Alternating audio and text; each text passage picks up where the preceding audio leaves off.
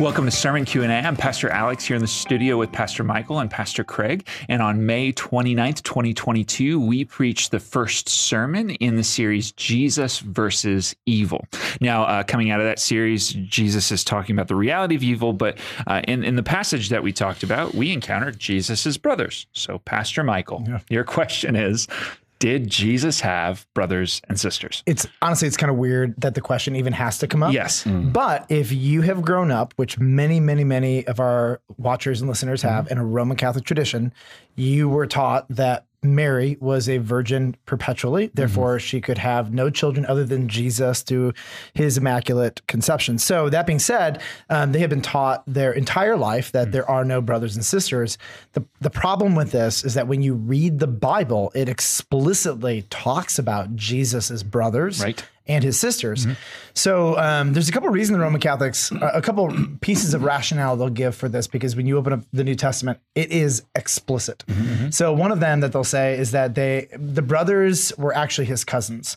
And then the problem you have with that is there's a different Greek word for cousins, and it uses the actual word for Brother. brothers. Right.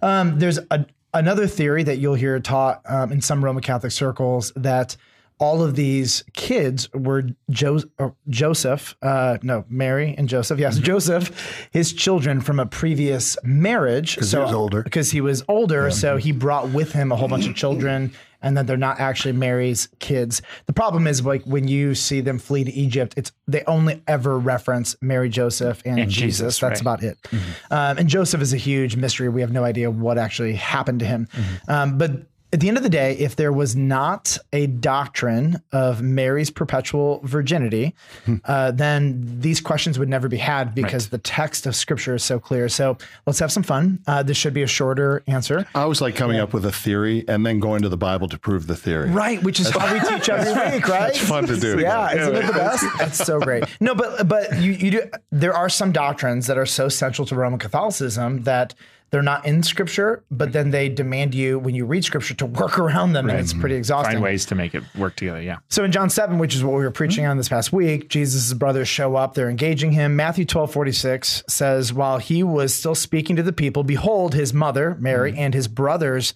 stood outside asking to speak to him. Uh, Matthew 13, 55. Is this not the carpenter's son? Is not his mother called Mary? And are not his brothers? This is now their named, yeah. right? Um, uh, James and Joseph and Simon. Oh my goodness. And Judas. Like this is getting really pretty specific. particular, yeah. And so what we even know from this is that the book of James and the book of Jude are Jesus's half brothers, mm-hmm. and so they're actually even writing scripture. Galatians 1:19, but I saw none of the other apostles except James, the Lord's brother. I mean, this is getting really specific. Yeah, right. Uh, we also learn that Jesus had sisters, which is a crazy thought. Matthew 13 56. Are not all his sisters with us?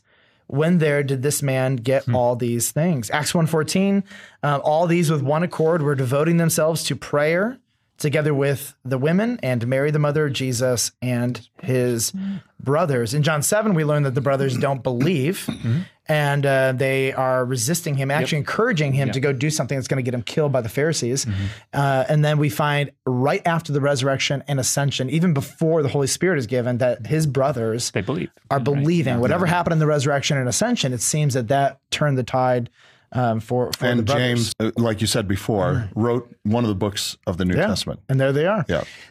So I, I think what you said was hilarious, but true. If you come up with an idea that's not in the Bible and you try to make it fit in the Bible, then you're going to have some problems, particularly when there are one, two, three, four, five explicit, six right. explicit texts. a lot to work around there. Yeah. There's a lot to work around. And so, what that should make you do is say, maybe the doctrine that we came up with via tradition and magisterium, which is where the Roman Catholic Church developed the perpetual virginity of Mary. Mm-hmm. Maybe if they're contradicting the Word of God, we should go revisit those. And and I, and I wish they would have, but this has been a stickler for the Roman Catholic Church mm-hmm. for um, I, over a thousand years. Yeah, I always heard that when Jesus was doing those miracles and nobody could get in, and they said, you know, your mothers and your brothers are outside. I always heard that uh, interpreted by people who didn't believe he had brothers. That that uh, that was um, uh, brothers in the faith, you know? uh, the problem is he's surrounded by brothers in He's the faith, right? yes. So, so to, they're ident- they're spe- spe- specifically identifying a group of people Yeah. that are By name. different brothers. his mother Mary, blood brothers. his brothers. Yeah. Right. Same- it's it's actually hilarious. So, well, hey, there we go. There's the lesson. Don't make up things. All right. And then force them into the text, Yeah. and let the let the Bible tell you what's true. And if your ideas aren't mm-hmm. consistent with the Word of God, then your ideas need to change. Challenge your ideas. Yeah, Yeah. every time. All right. Well, thank you for that. And thank you for joining us. Please stick around for more questions on Sermon Q&A.